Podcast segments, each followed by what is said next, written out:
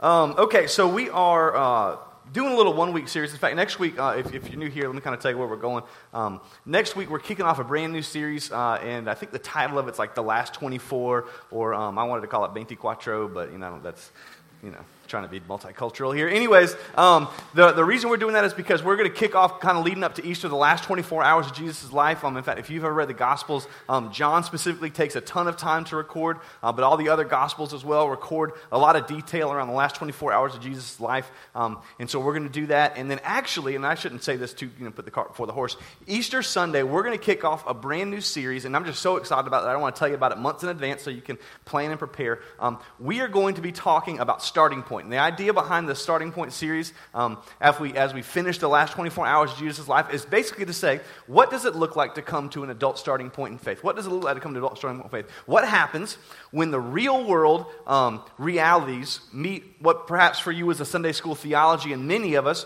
grew up in churches and, you know, elementary school and middle school, and you, were, you went to Sunday school and you went to a bunch of different stuff. And at the end of it, um, you had this basic kind of Sunday school theology, and then you met the real world, and you walked away from your faith, or you wandered away from your faith, or perhaps you never had faith. And so, what does it look like as an adult to come to a starting point in faith? But that's a different Sunday for a different sermon for a different Sunday. So um, today we are going to be talking about traditions, and if you've been with us for a little while, you've, you may have heard of this. Um, we do a reoccurring series from time to time where we come back around this idea that for many of us, growing up in the church or growing up around churches, you know, for many of us, if, if you were just kind of raised in the South, you didn't even have to go church. You just know about church because everybody you know goes to church, and from time to time they talk about church. And so the idea is, as you go to church as you experience what would be, you know, the Christian religion, perhaps the, you know, Judeo-Christian monotheistic idea of God, you experience a lot, a lot, a lot of traditions. You experience people who do different things in different ways, but with a lot of similarities. Almost every church sings. Almost every church prays. Almost every church, you know, has the public reading of Scripture. Almost every church do, does a, a number of different things as they gather together. And here's what's interesting: the church I grew up in had tons and tons and tons of imagery, but no one ever stopped to explain why. No one ever stopped to explain this is why we do what we do as a church. And the unfortunate thing is, for many of us growing up in church, we were told to not ever ask the question why as it relates to God and especially Christianity. You're always taught don't ask why, don't ask why, don't ask why, don't ask why. Because there might not be an answer. Maybe nobody ever said this, but this was kind of the general idea that if you ask too many why questions, you might stump the teacher, and if you stump the teacher, you might disprove Christianity. If you disprove Christianity, then we don't have a church anymore. So, hey, don't ask the question why? Well, one of the things that I love to do is ask the question why. And one of the things that I try to encourage you every opportunity I get is to ask why questions because underneath those thoughts about why are oftentimes unbelievable realities about the faith that you have and that I have about our God. And so today, what I wanted to do is discuss this idea of small groups. Because almost no matter what church you go to, no matter what denomination you're a part of, there are groups of people who meet. For some church, you know, you grew up in a church, perhaps, you know, you're in Baptist world, like I grew up a lot of my life in. And you had Sunday school, you know, and if you went to Sunday school enough times, you know, you got your little thing on the sticker board, and they had this like massive, everybody grew up with a massive felt board. You know what I'm talking about? And you got maybe like, if, if, if you were a guy, maybe you got like little like Noah Ark boats, you know, and you put them on, you know, and girl, you've got like I don't know, a rainbow because God loves, you know. But anyway, so, you know, you kind of put those things on there and you showed up enough times. And we never showed up enough times, but I always saw that kid who showed up enough times. I wanted to punch him in the throat because I wanted the prize that he's got. And, you know, but you showed up enough times and you gathered in groups, or as adults, you gathered in groups in Sunday school. Um, for some of us, you know, for, for another, you know, kind of church background, um, from an Episcopal church standpoint, they don't do, you know, Sunday school or community groups. They have what's called foyers where people would go from house to house. So maybe your parents grew up hosting foyers groups where they would go from house to house and everybody would go have dinner at that house and dinner at that house and dinner at that house. For some of you, you know, you're in the non-denom world and, you know, you never know anything beside the pastor who wore flip-flops and played the guitar, you know. And so your pastor, you know, he, he sat on a stool and you're like, oh my gosh, it's so organic, you know invite my friends. And so, you know, that, that, that, that's your pastor. And they've always had, you know, community groups. Or for some of them, it's called cell groups. Or for some of us, it's called, you know, small groups. And it's a thousand different names. But one of the things that we've all experienced in our view, and honestly, honestly, even if you're not a part of the church, even if you're not a part of the church, even if you're here just simply investigating the idea of church and Christianity, probably somebody at some point has invited you to a small group, perhaps a Bible study, perhaps a community group, but someone has invited you. And for many of us, we go and we attend, but we really don't have any clue why. And the reason why is because we think that that's something that we ought to do. Because someone on, this, on the stage said, hey, if you're going to get plugged in here, we want you to be a part of groups. Hey, if you're going to get plugged in here, we want you to go to Sunday school. Hey, if you're going to get plugged in here, we want you to be a part of foyers. But very, very seldom do we ever stop and say, and here is why this has been around since the inception of the church. Now, what I want to do with the rest of the time that we have together is tell you why we put so much organizational importance around groups. I want to tell you why, since the beginning of the church, this has been a part of the church. I want to tell you why. Almost every church that you go to has some form of this. And I'm going to tell you why at the end of this, especially if you're a Christian. I think every single person should be a part of a group. Every single person who considers themselves a Christ follower should be a part of a group somewhere, whether it's this church or another church somewhere else. I just want to give you the reason why. So, for the rest of your life, when you hear someone make that announcement, you know why, why, why in the world they're saying it. Now, let me give you kind of the ballpark summary, so in case you're you know already tuned out at this point and you're thinking about the game because you're going to opening weekend this weekend and you know just you know, they're serving beer for three dollars. Oh my gosh, you know, cool, cool, cool. Talk, talk, keep going, preacher, get quick. So let me let, let me let me tell you why. Let me tell you why this is important. Who you, who you spend your time with, who your community is, ultimately determines who you will become. Who you spend your time with ultimately determines who you become. Who you spend your time with ultimately determines who you will become. And that's not new news for any of us. In fact, many of us were products of that. In fact, all of us, to a degree, are products of that. This is why, this is why for some of you, you know, perhaps, you know, you grew up in a big city, and I see this, you know, in, in the, the small town that I worked in called Cottondale. You grew up in a big city, and everybody wears flat bills, you know. And then you go to a small town and everybody's wearing, you know, duck boots and camo, and you're like, why in the world? You know, I mean, why do you feel like you need to hide while you're getting gas with camouflage on? Just full body, that just makes no sense. You're at the Tom Thumb getting a corn dog and some gas station pizza, and you are decked out in camo. But yet, then you go spend a lot of time in a small town, you're like, dude, that new mossy oak is pretty dope. You know, I don't know if you've actually put words to that. But for some of you, you know, it's, it's, it's, a different thing. For some of you, you know, you thought man, people, people that wear, you know, slim jeans, because, you know, skinny, nobody wears skinny jeans anymore. You people that wear slim jeans, you know, that's so dumb, that's so weird. You know, for guys, you know, you you know, you lift, so you're like, it's so feminine, you know. And then you go to a church with skinny jeans, and you're like, man, my jeans feel really loose right now, you know? But, and, and, and for all of us, it, it's different. You know, you experience this maybe in a little bit more of a serious way. Perhaps for you, you know, you were in high school, you were in middle school, you were somewhere along your educational path, and you thought about some things that you perhaps thought you would never do. I'm never going to cross this line. I'm never going to go there morally. And then the next stage of life hit, and everybody in that stage of life was doing what you said that you would never do. And because you hung out with those people, not because you're a bad person, because you hung out with those people, you started to do some of the things that you thought you would never do. In fact, let's, let's be honest. Many of us, many of us, the reality is, and this isn't, you know, condemning, this isn't you're a bad person, but many of us, myself included, have done things that we never thought we would do simply because of the people that we spent time around. And the opposite's true as well. In fact, statistic or study after study shows this. You want to make more money in life? You don't know how to make more money? It's not to change your major. It's to hang out with rich people that in the next 10 years, you will begin to make the median income of the five people you spend the most time around with. You want to know who you're going to become? Look at your five best friends. You want to know the people who have the most influence on your life? Look at the five people that you spend the most time around and study after study after study after study show. That is who you will become. Because we all, as people, not as Christians, not as not Christians, have the same tendency. That who we spend our time around is who we become. Who we spend our time around is who we become.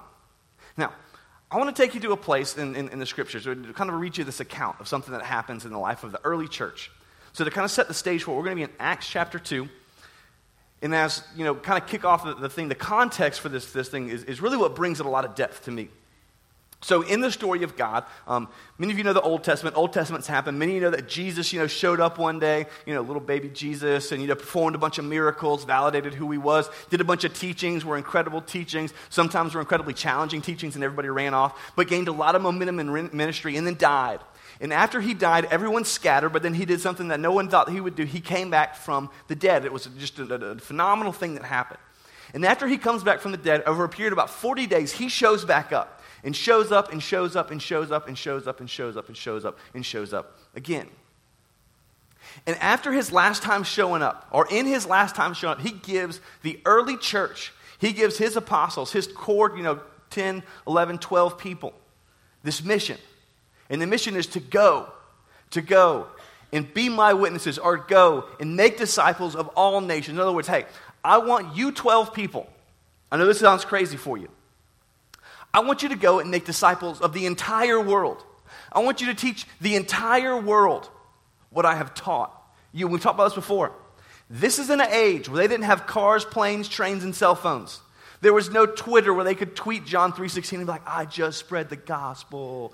This means that somebody had to get on their donkey and ride if you were, you know, affluent, or you had to get on your, you know, sandals and walk to the ends of the earth and teach people everything that Jesus had taught you. And there's only 12 of you to start off. I mean, insurmountable odds that happen. He said, well, here's what I want you to do. I want you to wait, and I want you to wait until the Holy Spirit comes, and the Holy Spirit's going to give you power to be my witnesses.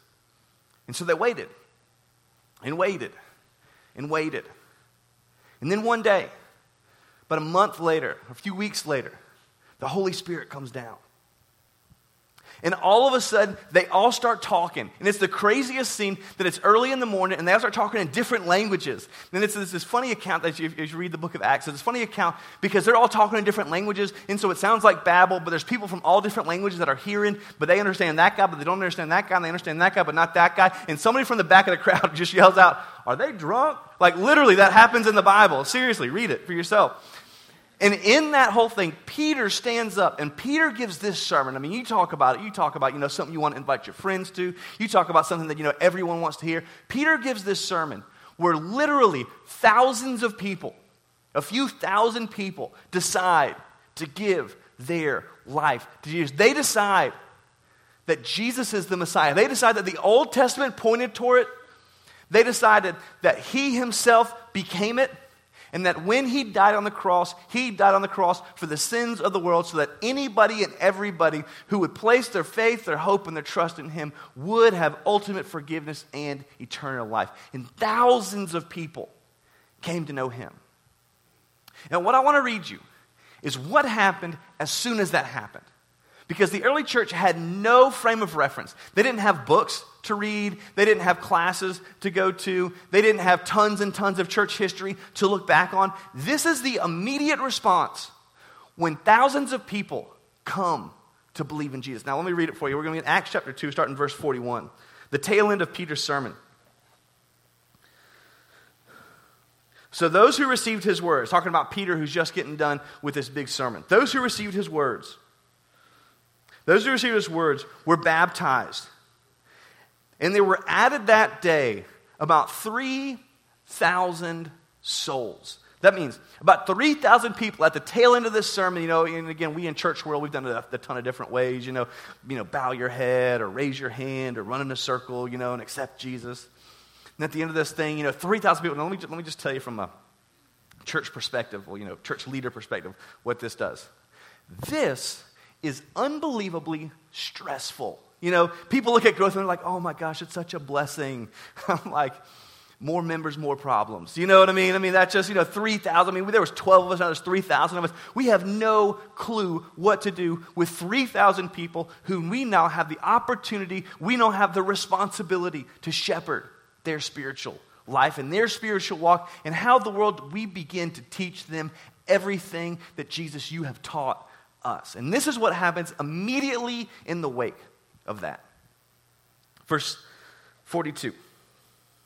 And they, being all those people, and they devoted themselves to the apostles' teachings and the fellowship, to the breaking of the bread and prayers.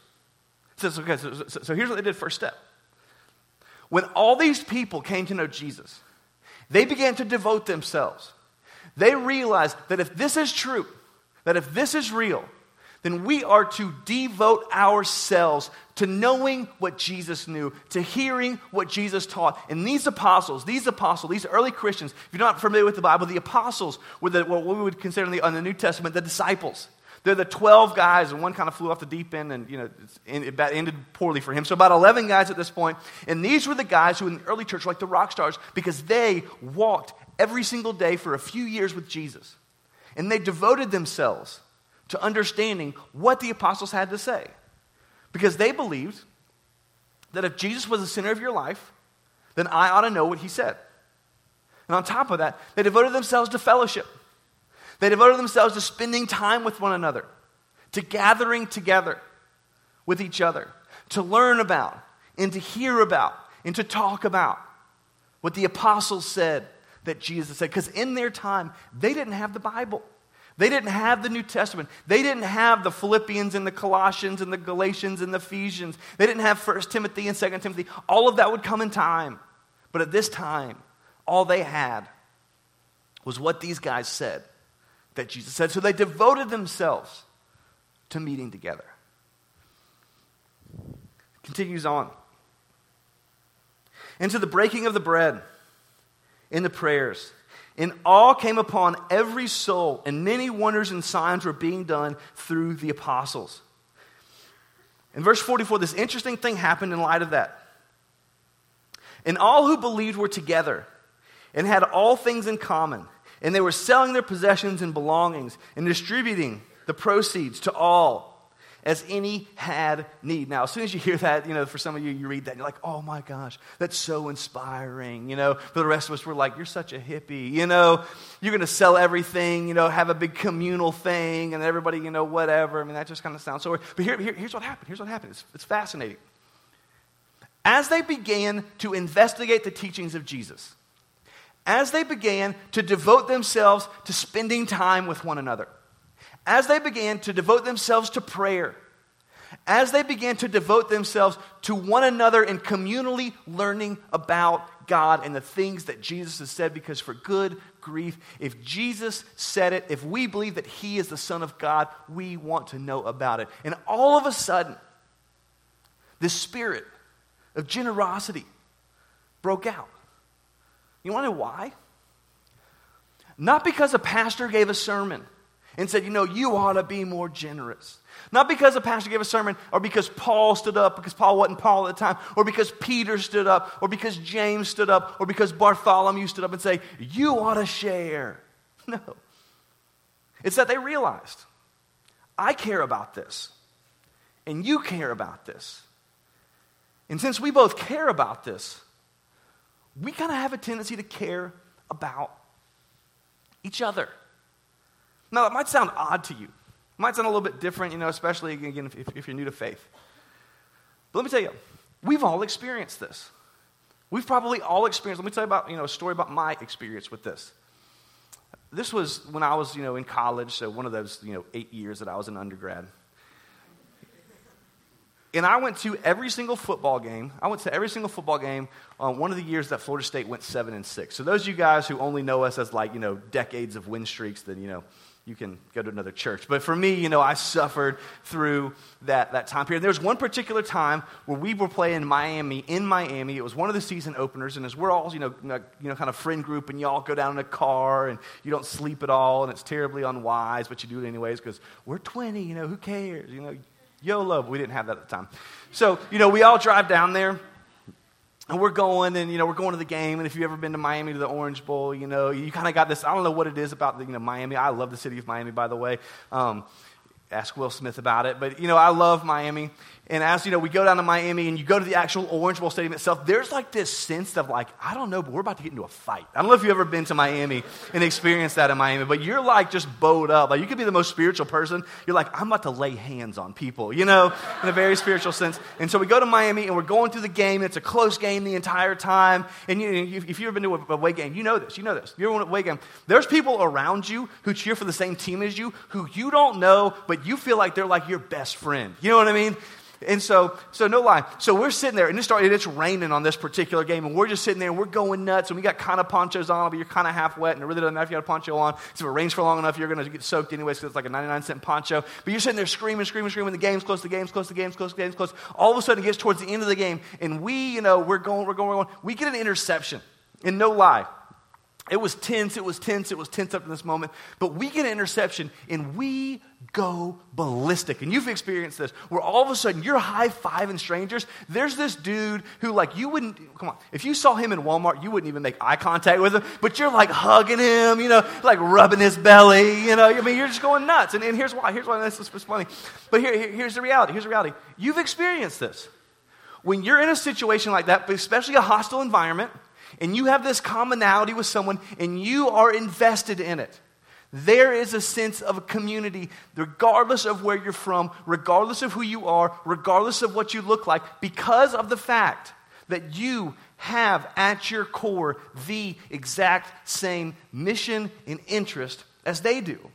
And so, Paul, or not Paul, I'm sorry. So, so uh, Luke, as he's writing this, this account who the book of Acts is written by, writes, he says, Come on, so, all the believers, all the believers, when they got together, it was the most fascinating thing.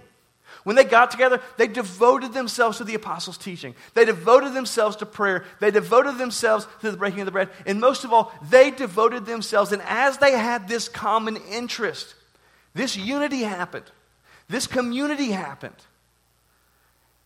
And they just gave them themselves. Because at the core of who they were was a desire for Jesus. And so he continues on, he says this.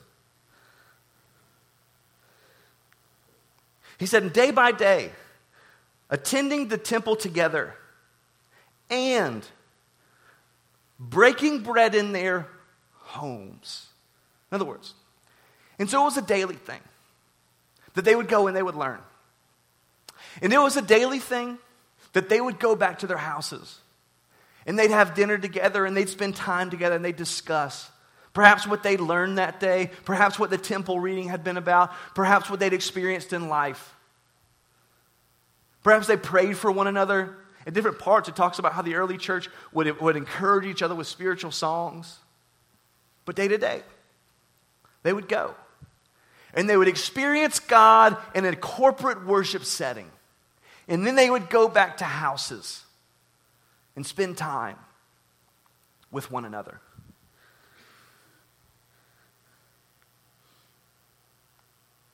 It says they received their food with glad and generous hearts, praising God and having favor with all the people. And the Lord added to their number day by day those who were being saved. And in other words, and then this thing happened that was so unexpected.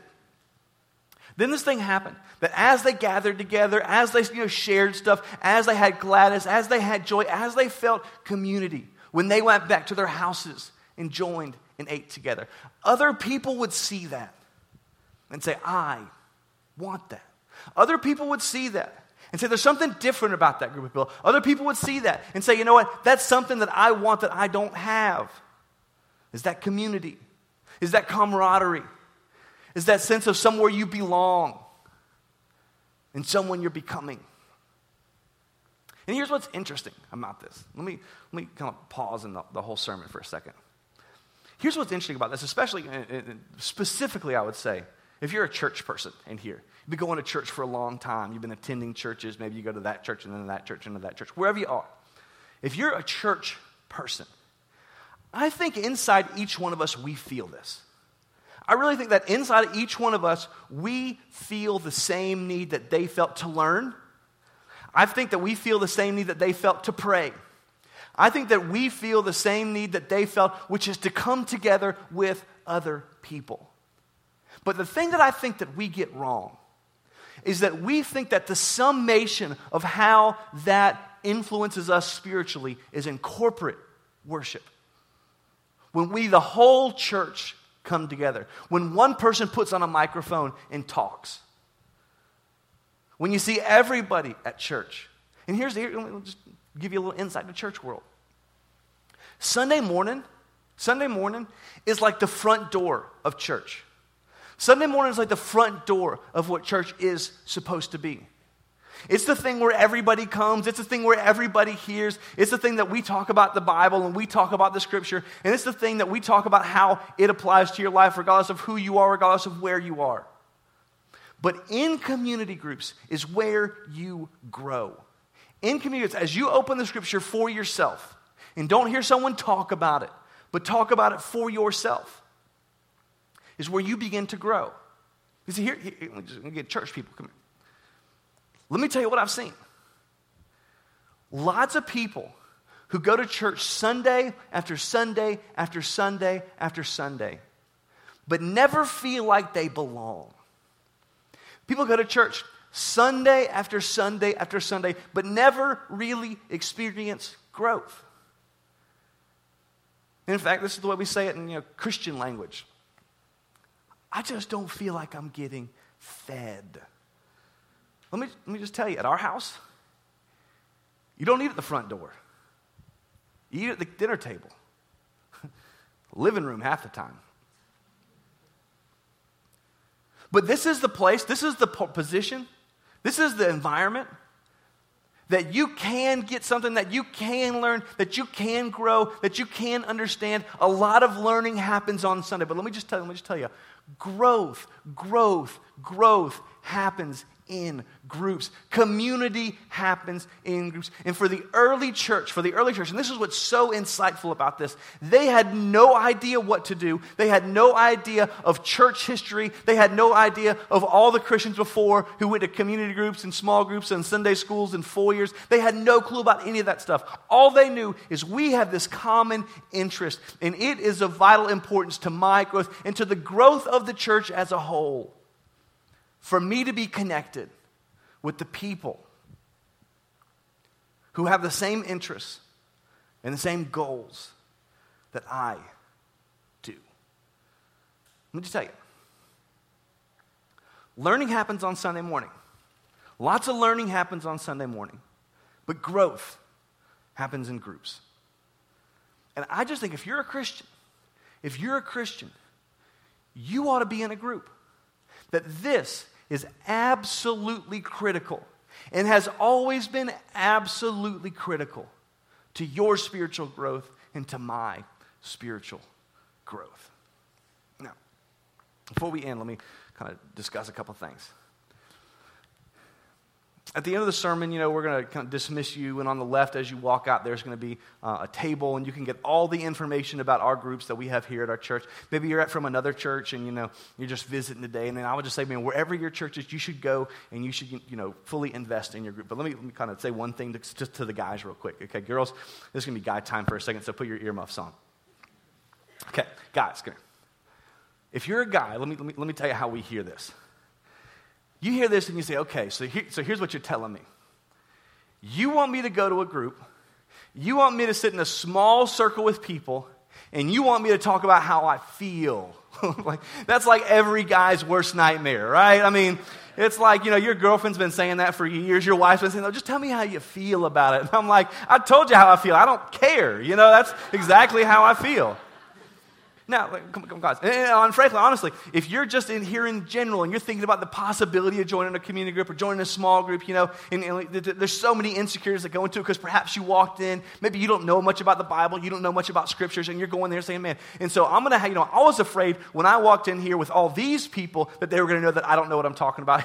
in a group of 10 people, they're definitely not going to know what I'm talking about. They're definitely going to know that I don't know what I'm talking about. And it's intimidating. It can be scary. There's tons of insecurities that come up as you enter into a group for the first time. Let me, let me just tell you, let me tell you.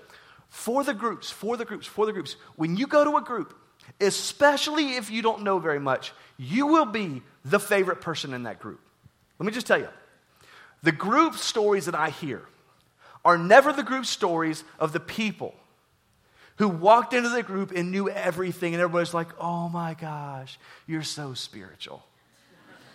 You know, what, you know, you know what stories I hear? We had a member, a person, somebody in our group, came to our group for the first time and they loved it. They felt accepted, they felt cared about. But you know what was cool? We had somebody in our group who bought a Bible for the very first time in their life. We had a person in our group who prayed out loud for the very first time in their life. We had a person in our group who someone had been talking and someone who had been praying for, and they finally came to a group one day, and at some point in their group, that person decided that they finally felt comfortable as an adult with making Jesus their Lord and Savior. Those are the stories that keep us going. Those are the stories that I continually hear. Those are the stories that when we come to, to, to, together as group leaders, when we come together as an entire leadership team, that we celebrate. It's not that, oh my gosh, this spiritual person is just so spiritual. Let's all just marvel at their spirituality. It's this person who was so unsure, took a step that perhaps they wouldn't have. That this person, maybe who knew some, began to apply more. This person who just never, never, never, never really took with them, it began to take as they joined a group. And this person who was already kind of mature became more mature in their group. And let me end, end with this. This might be the most unspiritual thing I say all year. So, again, this is, this is guy talk right now. Guys, this is, a, this is a phrase that we adopted when I was in youth ministry. And that makes me terrified to say this because we're recording this. So let's edit this part out of the sermon. Especially for guys, again, you're going to go to a group and they're going to ask you what you think and you don't know what to think. They're going to ask you what you, you know, they're hopefully not going to ask you what you feel, but maybe they will. You know, they're going to say, What do you think about this? How do you feel? How does this apply to your life? And you're sitting there saying, I don't know how it applies to my life, you know? And so what you're thinking, what you're thinking is, I don't want to go, I don't want to go, I don't want to go. Because if they ask me, I might have to share I might have to share, and I don't know what to share, and I don't want to share, and I don't like to share. So, so, so, so here's what I want you to know. Okay, guys, this is for you. Girls, earmuffs. When you feel that, when you feel that, here's what I want you to repeat to yourself.